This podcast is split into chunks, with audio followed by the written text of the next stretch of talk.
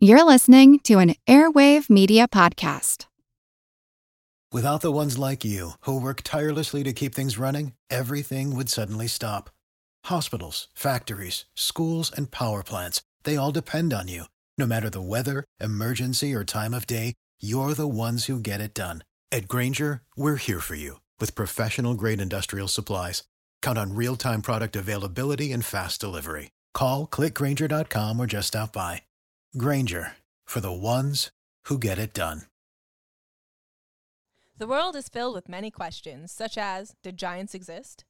What is junk DNA? Does it mean that you're trash? Do you ever wonder if aliens have underwater bases in our oceans, and that's why there are so many UFO sightings off the coasts of islands all over the world? How serious even is climate change, and when should we start building our rafts? Hello, everyone. You may recognize me as Gabby from the History of Everything podcast. And my name is Bruna, and you don't recognize me from anything yet. Together, we're two scientists who explore the answers to these questions and many, many more in our new podcast, Mystery of Everything, available everywhere you get your podcasts.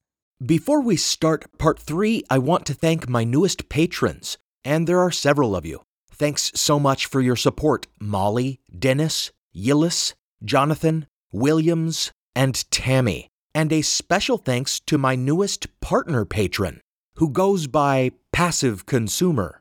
Thanks for your generosity. Patrons get ad-free episodes and exclusive episodes. Find me on Patreon and check out the rewards for different tiers. Now, on to the conclusion of our series.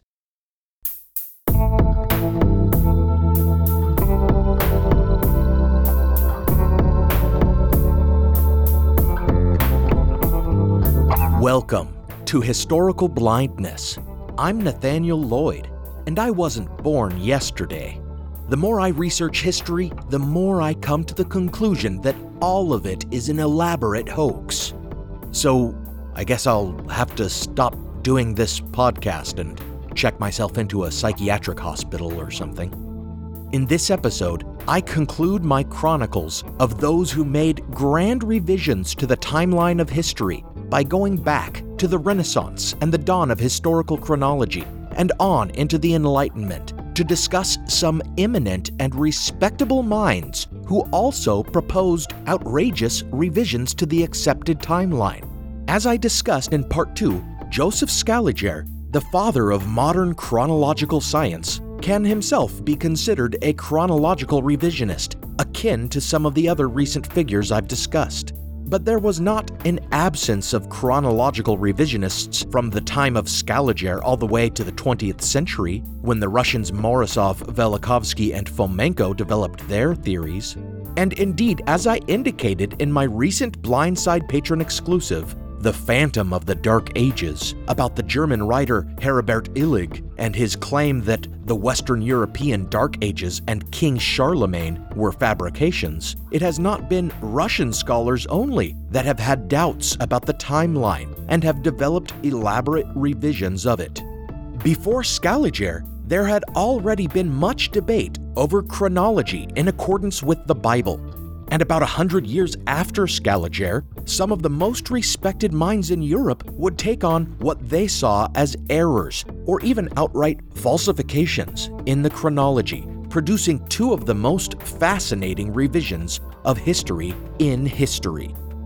Thank you for joining me for Part 3 of the Chronological Revision Chronicles, the Hardouin Conspiracy and the Newton Piracy.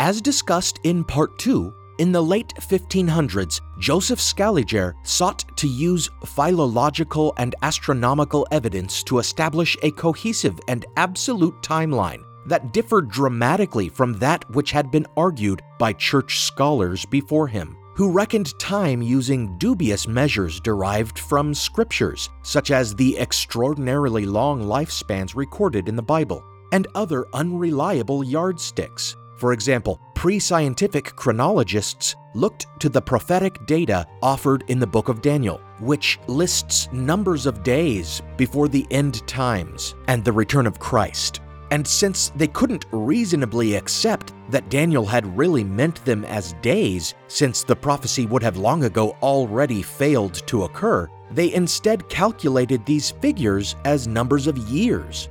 Some 40 years before Scaliger's work, Martin Luther was writing his Reckoning of the Years of the World, which followed along these lines. And after Scaliger's 1580 work De Emendatione Temporum, church scholars continued to tinker with their chronologies based on the Bible, computing all of history based on the notion that the world had been created only a few thousand years earlier, and would come to an end within only a couple more. Some of the religious chronologists to come around after the groundbreaking work of Scaliger and Petavius were English rabbinical scholar and Vice-Chancellor of Cambridge John Lightfoot, who in the late 1640s proposed that the Earth had been created in the year 3929 BC, and Irish Archbishop James Ussher, who in 1650, based on supposedly very precise calculations, published a book asserting that it had been created in 4004 BC on October 23rd, sometime in the evening. Now, these weren't revolutionary claims, for scholars had long thought the world began about 4,000 years before Christ, going all the way back to the Venerable Bede, who placed it in 3952 BC. And even further, for it had long been understood that Abraham's time was about 2,000 years after creation, and 2,000 years after that came Christ. Indeed, even the more scientific-minded Scaliger believed in a creation date around this time, but his historical evidence also showed dynasties and events occurring long before the supposed time of creation, a fact he struggled with, and which provided his critics with their most effective ammunition against him. For here he was suggesting some history seemed to have occurred before anything actually existed.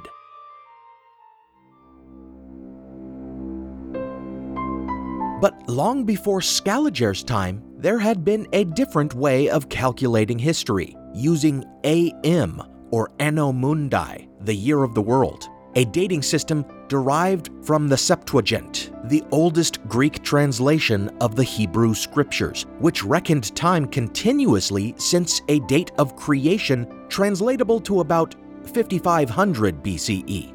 Indeed, long before Dionysius Petavius popularized the use of BC and AD in his 1627 work De Doctrina Temporum, or On the Doctrine of Time, the reckoning of Anno Domini had first been coined in the 6th century by Scythian monk Dionysius Exiguus, or Dionysius the Humble, mainly, it seems, in order to deal with the issue of Christ's return. A certain line in the Talmud had long ago established that the world would only exist for 6,000 years. So if the Anno Mundi reckoning had been accurate and the Earth had been created in 5500 BCE, then Christ would have returned and the world would have come to an end 500 years after Christ was born, which it was clear by Dionysius the Humble's time was not going to happen.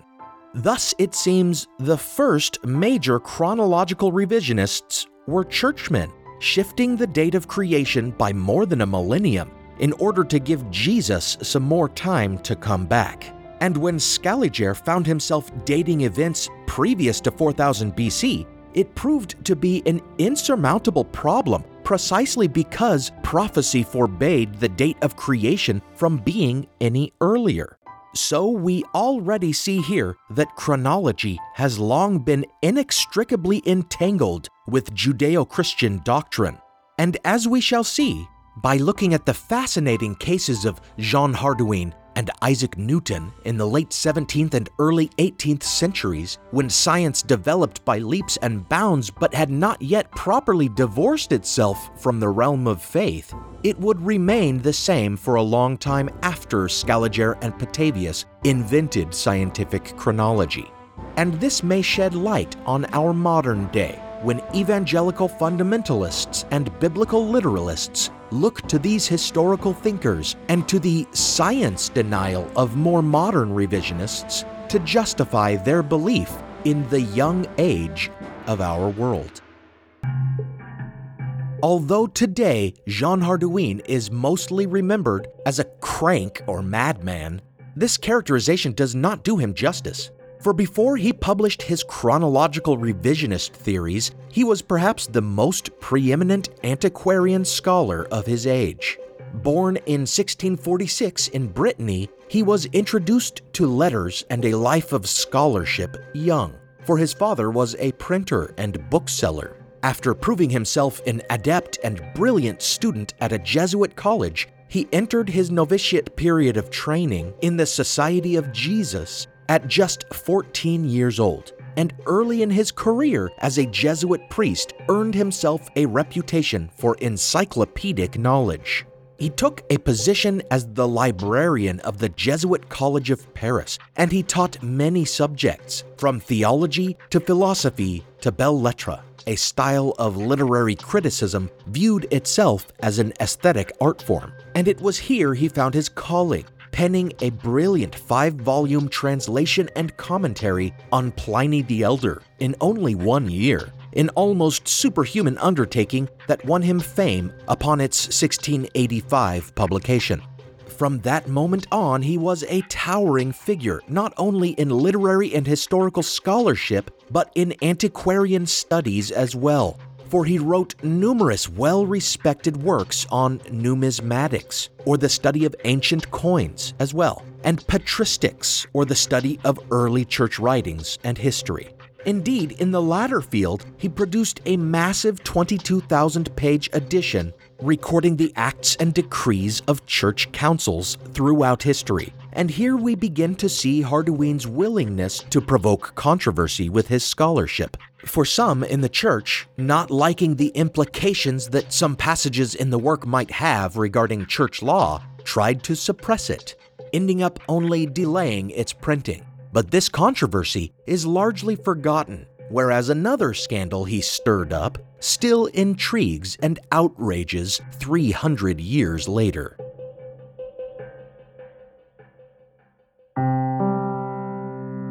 In 1693, in a little piece of writing about coins from the dynasty of Herod the Great, Hardouin dropped a tantalizing hint that he was in the process of uncovering a vast conspiracy. He claimed that in 1690 he had begun to, quote, scent fraud in Augustine and his contemporaries, end quote. And as he further investigated, discovered the dimensions of this fraud to be vast, encompassing the work of all writers of antiquity. In short, he concluded, based on evidence he would slowly tease the public with for the rest of his life, that, quote, a certain band of fellows existed some centuries ago who had undertaken the task of concocting ancient history, there being at that time none in existence, end quote.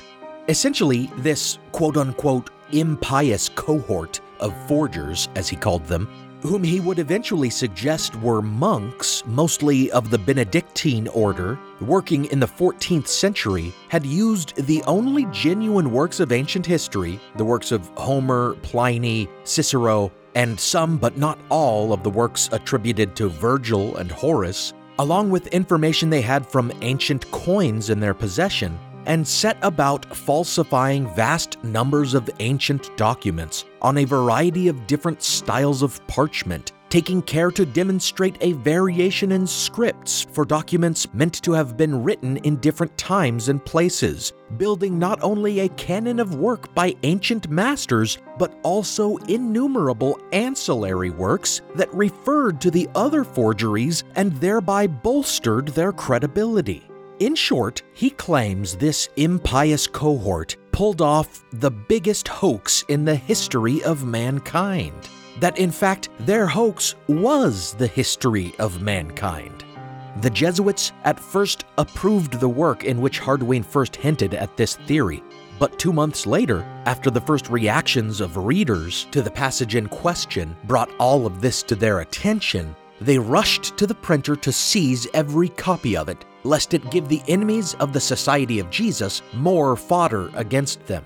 However, this only increased interest in it, for Protestants accused the Jesuits of a stunt, trying to increase the rarity of the work and thereby inflate its value. Soon enough, despite much sharp criticism, interest encouraged Hardouin to fully develop his theories in further writings. If the sheer magnitude of the fraud that Hardouin suspected was not enough to make his suspicions seem unreasonable, then the evidence he offered to prove his theories certainly paints a picture of a genius with a disturbed mind, one who today would perhaps be diagnosed with paranoid delusions. To illustrate, we shall look at his criticisms of literary works that he claimed gave themselves away through clumsy writing. According to Hardouin, some works of Virgil and Horace were genuine, but others gave themselves away as forgeries because they were more clumsily written and simply could not have been the work of those brilliant writers. In the works of the monks of his impious cohort pretending to be Virgil and Horace, whom he called pseudo-Virgil and pseudo-Horace, he remarks with the cutting wit of a master critic on awkward turns of phrase in Latin, arguing that not only would the real Virgil and Horace never phrase something that way, but also that this showed the forgers were using a much different Latin than the true writers used. And he would pick apart the logic of writing, pointing to a part in the Aeneid when Aeneas retraces his own tracks in the night and objecting that Aeneas wouldn't have been able to see the tracks in the dark, a mistake he believes the real Virgil never would have made. Beyond quote-unquote evidence like this, he also searched for apparent anachronisms, finding, for example, that the mention of a military loss to a quote-unquote Parthian despot in the Aeneid proved everything because it was a reference to the Battle of Carrhae, which Hardouin placed in 19 BC, the same year that Virgil died, and therefore asserting that he couldn't have written the line. The problem there is that the Battle of Carrhae actually took place in 53 BCE, about 34 years earlier than Virgil's death. Hardouin claimed it was in 19 BC because, like many antiquarians at the time, he placed far more stock in numismatic evidence than in any documents, especially since he suspected all documents of being frauds. And there happened to be a coin depicting a Parthian holding a Roman banner that was minted in 19 BCE. In Hardouin's mind, coins provided the only unimpeachable evidence, and since it had been minted in that year, then that was the closest date attributable to it, despite the fact that coins can obviously be minted years after the fact to commemorate events long past. We see this over-reliance on numismatic evidence throughout Hardouin's arguments. For example, Josephus tells us that Herod the Great rebuilt the temple at Jerusalem, but Hardouin claims this cannot be, for there exist no coins to celebrate the act. Thus we see the absurdity of his argumentation throughout. His literary evidence is largely a matter of style and aesthetics, and therefore entirely subjective, and his numismatic evidence overestimates what coins can and cannot tell us. Obviously, events may have transpired that weren't recorded on ancient coinage. But when Hardouin explores the motivation of his impious cohort, that's when we really get to see the craziness of his conspiracy theory. He asserts that while these devious monkish forgers made errors that reveal them, they also purposely seeded their forgeries with clues meant to be discerned. Here, Hardouin practices the kind of fast and loose etymology and philology that we have seen before in the work of Anatoly Fomenko that I discussed in Part 1, and that of Alexander Hislop, the author of The Two Babylons, whom I discussed earlier this year. While Hardouin was no slouch in the language analysis department, he made a lot of dubious linguistic claims, for example, arguing that the language of the Talmud is not Aramaic, but rather Hebrew, or that he could discern Gallic peppered throughout the ancient Greek in some works. Most doubtful, though, are his claims to have found secret codes that only he has ever deciphered. He states that many of the proper names in the ancient works he says are forgeries are actually references to Jesus Christ, and that inseeding hints about Jesus throughout the supposed works of antiquity, they hoped to undermine Christianity. For when it was discovered that ancient pagans and Jews had known all along about the Messiah's coming sacrifice, and had been hinting about it in all the works of ancient literature, that this would somehow reduce the importance of the Bible. Honestly, even trying to explain it now, it's hard to make sense of these delusions. And clearly they were paranoid fantasies of the sort that might today lead a psychologist to diagnose with a personality disorder. Of course, that has not stopped chronological revisionists like Anatoly Fomenko and Heribert Illig from pointing to him as if his work provides reliable precedent or evidence for the idea of fabricated eras of history. As for Hardouin himself, he continued to write about his conspiracy until his death of natural causes in his mid-80s in 1729. Still teasing that he had the damning evidence that would prove everything and would soon be publishing it, though of course no such proof ever emerged after his passing.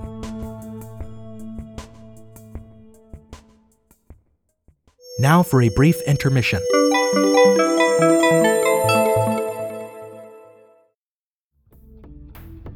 Hi listeners. Remember that the ads and sponsors of this program only contribute a small portion of the already meager earnings of this show. If you'd like to contribute to this project and help me turn it into a viable enterprise, remember that you can pledge support on Patreon at patreon.com/historicalblindness. For as little as $1 a month, you get access to an ad-free stream of the show that also includes teasers and fully produced patron-exclusive bonus episodes. And at higher tiers, you can get early access to episodes and other perks. Become a patron of the show today and get the full story. Without the ones like you, who work tirelessly to keep things running, everything would suddenly stop. Hospitals, factories, schools, and power plants, they all depend on you. No matter the weather, emergency, or time of day, you're the ones who get it done. At Grainger, we're here for you. With professional-grade industrial supplies, count on real-time product availability and fast delivery. Call, clickgrainger.com, or just stop by. Grainger, for the ones who get it done. Hello, I'm Peter Laws, the host of the hit podcast Frightful, which offers very scary true stories. But as I research that show, I keep finding other true tales that aren't so terrifying and yet are fascinating and often deeply moving. That's why I launched a second podcast called Our Curious Past, telling forgotten incidents from history told in immersive audio with music, sound effects, and on-location recording. For example, you can join me on location in an underground nuclear bunker in England as I learned how Britain prepared for the potential of war in the 1980s. I loved recording on location in Transylvania to uncover the history of this beautiful and spooky land beyond the forest, and I was particularly touched by the big response to my episode on the Nazi massacre of Oradour-sur-Glane, an entire French village that was invaded by the Nazis in 1944. To be honest, it was sometimes hard to narrate that without breaking into tears. So why not join me, Peter Laws, by searching Our Curious Past in podcast apps? Because, you know, sometimes it's the unique moments from another person's yesterday that helps us understand ourselves today.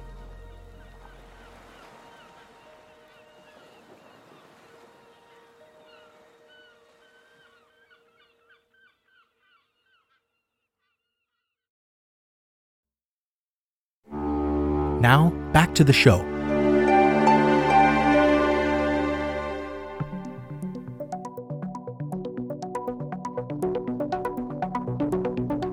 Years before Jean Hardouin's death, another incredibly famous and respected scholar passed away in Kensington, England, and among his unpublished works was found a manuscript called The Chronology of Ancient Kingdoms Amended, a detailed argument using astronomical evidence to show that Scaliger and Petavius had erroneously created entire periods of Babylonian, Egyptian, and Greek history that never actually occurred. That man was none other than Sir Isaac Newton, and the following year, his amended chronology, which he had spent much time working on in his final years, would be among the first of his works to be published posthumously, and it would come very close to tarnishing the impressive legacy he left behind. But this was the culmination of Newton's work on historical chronology, which he had taken an interest in early in his career, and he might have never made the effort of composing this extensive treatise had some of his earlier, far briefer writings on chronology not been pirated by unscrupulous sorts looking to make a name for themselves at his expense. Years earlier, Newton had entrusted a brief outline of his revised chronology, with little indication of how he had arrived at his dates, to the Princess of Wales. He called it a short chronicle from the first memory of things in Europe to the conquest of Persia by Alexander the Great, and it soon found its way into the hands of a Venetian intellectual named Abbé Conti, who liberally showed it to others. Soon a French scholar, Nicolas Frere, translated it and composed some of his own arguments against Newton's dates. And though Newton never gave him permission, Freire's Parisian publisher went ahead and printed the translation. Isaac Newton was livid and immediately penned an article defending his calculations for the Royal Society, before getting to work composing the far more in-depth defense of his chronology in the volume that would be published after his death. In it, he showed himself to be brilliant, as expected, but the weaknesses of his argument invited much criticism. However, these weaknesses reveal perhaps less about Newton and more about the weaknesses of scientific chronology generally, and how hopelessly entangled ancient history is with myth and religious faith. To demonstrate Newton's unfaltering genius, it should be noted that his work on chronology pioneered an astronomical dating technique that had never before been brought to bear. Scholars had been using astronomy to settle chronology since Mercator, but none before Newton had ever thought to use equinoctial precession to settle dates. Since the beginning of springtime comes a few minutes early every year, or in other words, the vernal equinox arrives a little earlier than it did the year before, then Newton realized that any ancient text that described the sun's position in relation to the stars on the spring equinox could be accurately dated. It was a groundbreaking idea, but the problem, as we've seen before, is that it relied on descriptions from ancient texts, which could not be said to be very precise.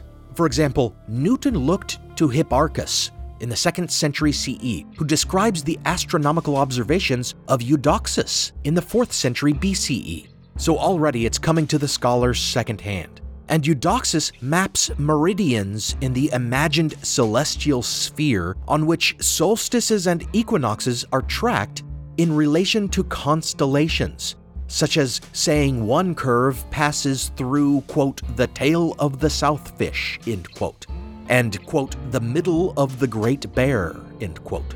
It is clearly not an exact science when an astronomer is trying to place an exact meridian, and the most precise direction they have is to place it somewhere, quote, between the poop and the mast of the Argo, end quote.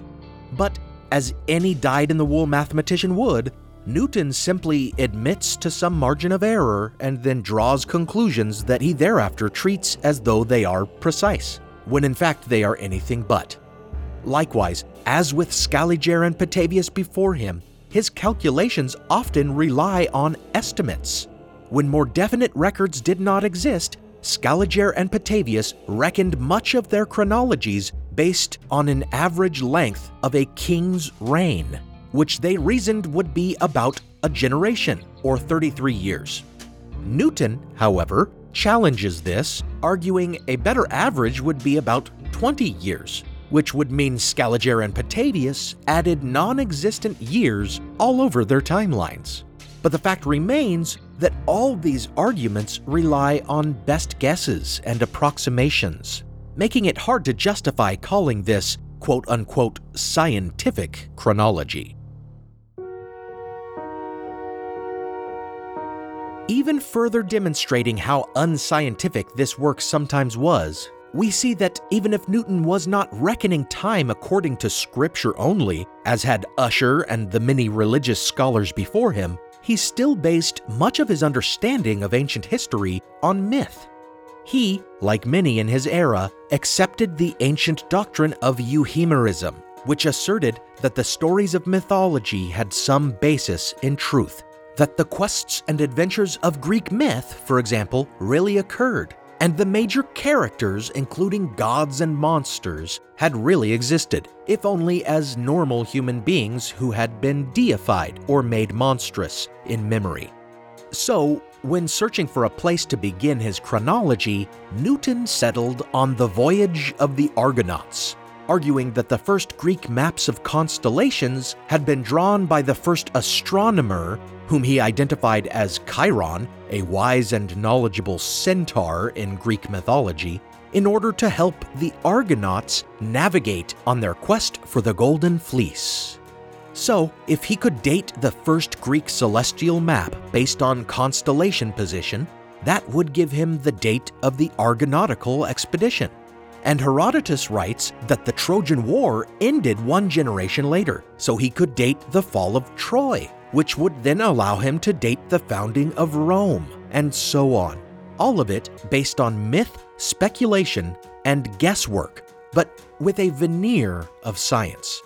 And lest one believe that Newton, known to be a very religious man, did not allow his faith to color his views on ancient history, think again. For it has been argued that his central motivation in rewriting ancient history was to minimize the contributions of pagans and give the Israelites primacy as the most important civilization of antiquity. Indeed, he does rearrange chronology to argue that there was no major pharaonic kingdom in Egypt until after King Solomon's time, while Scaliger and Petavius created their Egyptian timeline according to an ancient Egyptian history composed by a figure named Manetho. Like Jean Hardouin, Newton dismissed Manetho's work as a forgery and preferred to assemble his own chronology, in which Solomon was the world's first king and his temple the first temple. According to his reinterpretation of myths, many figures could be identified as Judeo-Christian patriarchs. For example, Saturn was Noah, and Jupiter was Noah's son, Shem. So, after all, despite his innovation and his reputation as the father of modern science, when it came to trying to settle ancient chronology, Newton certainly relied on supposition and perhaps was driven by creed and prejudice. Today, we find that the most well-known and widely disputed aspect of our study of the past has to do not with human history so much, but rather with geological history, and still stems from religious belief that the Earth was created about 6,000 years ago. Despite the fossil record, there are many biblical literalists who will argue that the Earth cannot possibly be as old as science tells us it is, because the Bible tells us otherwise. Religious explanations usually run along the lines that God made our planet 6,000 years ago with inbuilt history, fossils included, so that our faith in His Word would be tested. And that is among the scriptural literalists who accept what science tells them, for there are many who don't believe a word out of any academic's mouth if he or she mentions dinosaurs or evolution. And this kind of science denial is common among chronological revisionists as well, for there are methods of confirming dates and disproving revised chronologies that these revisionists must contend with. Invariably, they deal with them by casting doubt upon their accuracy. First, there is numismatic or hard currency evidence, which in this edition we have seen can be misused or over-relied on, as was Hardouin's mistake. But as we saw in the recent Blindside Patreon exclusive on Heribert Illig's phantom time hypothesis, actually provides irrefutable evidence of Charlemagne's existence, disproving the claim he was an invention. Then we have the two pillars of scientific dating: dendrochronology and radiocarbon dating. Dendrochronology consists of examining tree rings, which makes it possible to date a piece of wood found at an archaeological site depending on its place of origin and the type of tree it's from, by comparing it to a catalog scientists have compiled that can determine dates based on shared attributes of certain rings, such as low growth in drought years. Some of these dendrochronological catalogs go back more than 10,000 years, exploding the notion of a 6,000-year-old Earth. Then there is radiocarbon dating, or the carbon-14 method, which dates organic material based on the decay of a certain radioactive substance that all living organisms ingest by consuming food. This is the method that proves the Shroud of Turin was medieval, which of course led to a lot of objections about its accuracy. Then again though, to a chronological revisionist, the shroud being much younger than originally thought would not necessarily mean it wasn't Christ's shroud, if one were arguing that Christ lived not as long ago as traditionally believed. But I digress. Objections to both dendrochronology and carbon-14 dating almost always rely on suggestions that results depend on the sample being used and the elaborate mathematics involved, suggesting that any date may be called into question by insinuating a mistake may have been made. And indeed, there have been plenty of errors made using these methods, but what these science denialists won't point out is that they are almost all blunders made when the science was young. And today, scientists check and double-check using multiple samples and comparing radiocarbon evidence to dendrochronological evidence in order to reach verified conclusions. And beyond these foundational techniques of scientific dating, we can now add mass spectroscopy, archaeomagnetic dating, collagen fiber analysis, fission tracking, and bioluminescence.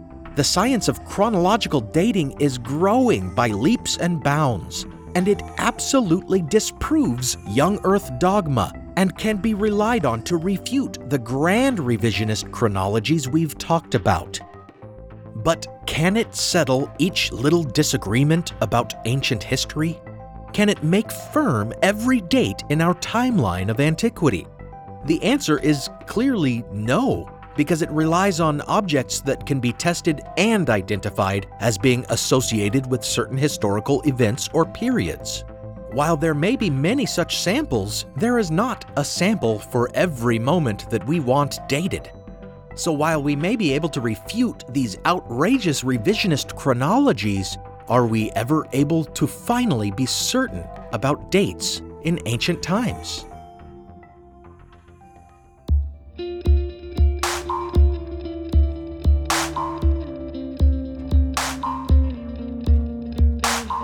As we have seen, revisionists like Fomenko and even Velikovsky actually had some shrewd criticisms of established chronology, even if their proposed revisions were even less believable. And looking at the basis and foundation of consensus chronology as received from Scaliger and Petavius, we see that much of it was tinged by Christian doctrine and built on conjecture and presumptions. One needs only look at the continuous disputes over Egyptian chronology to discern how uncertain we truly are about the order and placement of ancient history. In the 19th century, after the decipherment of the Rosetta Stone and the beginning of Egyptology as an academic field, many began to challenge the chronology of Egypt, which previously had always seemed ironclad because of Manetho's list of pharaohs, heavily relied upon since Scaliger. In the 1890s, Cecil Tor challenged some dates, suggesting the overlap of dynasties, and his work, as well as Newton's, inspired a group of Egyptologists and archaeologists 100 years later. In the 1990s, led by historian Peter James, they argued for an Egyptian chronology about 250 years shorter. And then one among them, Egyptologist David Rohl, using the kind of evidence that should sound familiar by now. A papyrus listing a certain number of generations of architects, calculated into dates using Isaac Newton's assumed generational time span of 20 years, he shaved another century or so off of Egypt's history. Interestingly, many of these later efforts seem to confirm Newton's assertions, but as we see, they have the same unreliability at their foundation. So in the end, we come away flummoxed, not knowing what to believe and feeling much like Henry St. John, the first Viscount Bolingbroke, a political philosopher and Enlightenment thinker who, when he undertook studies in biblical chronology, expressed frustration and despair, writing, quote, "Who can resolve to build with great cost and pain when he finds, how deep soever he digs, nothing but loose sand," end quote. And this feeling, which I sadly come away with after my research in this taxing series, may be the most nihilistic expression of the theme of historical blindness that I have yet encountered.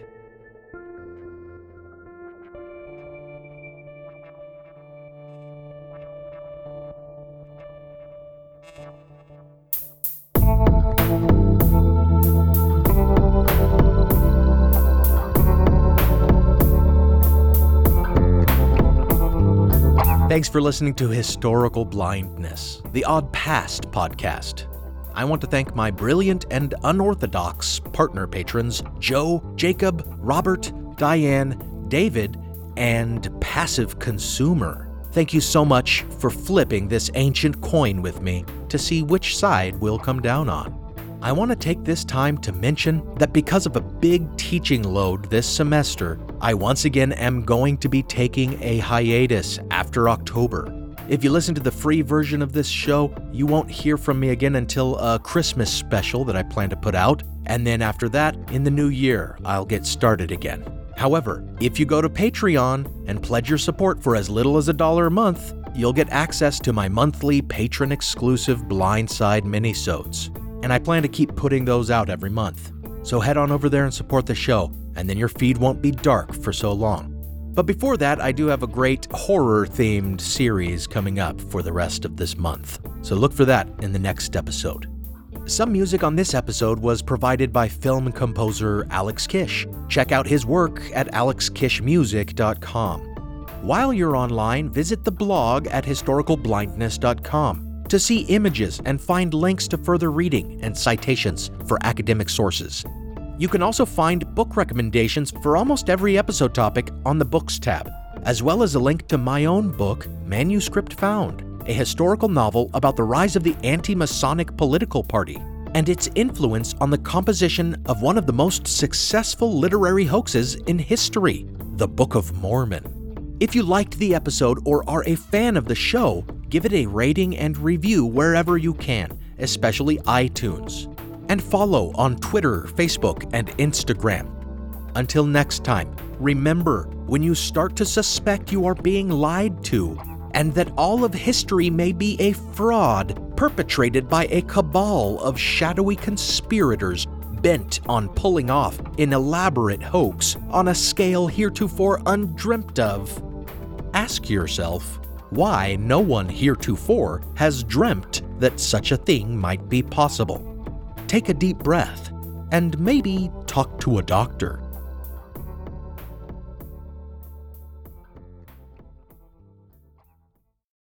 Without the ones like you, who work tirelessly to keep things running, everything would suddenly stop. Hospitals, factories, schools, and power plants, they all depend on you. No matter the weather, emergency, or time of day, you're the ones who get it done. At Grainger, we're here for you with professional-grade industrial supplies. Count on real-time product availability and fast delivery. Call, clickgrainger.com or just stop by. Grainger, for the ones who get it done. History isn't black and white, yet too often it's presented as such. Grey History, The French Revolution is a long-form history podcast dedicated to exploring the ambiguities and nuances of the past. From a revolution of hope and liberty to the infamous Reign of Terror, You can't understand the modern world without understanding the French Revolution, so search for the French Revolution today.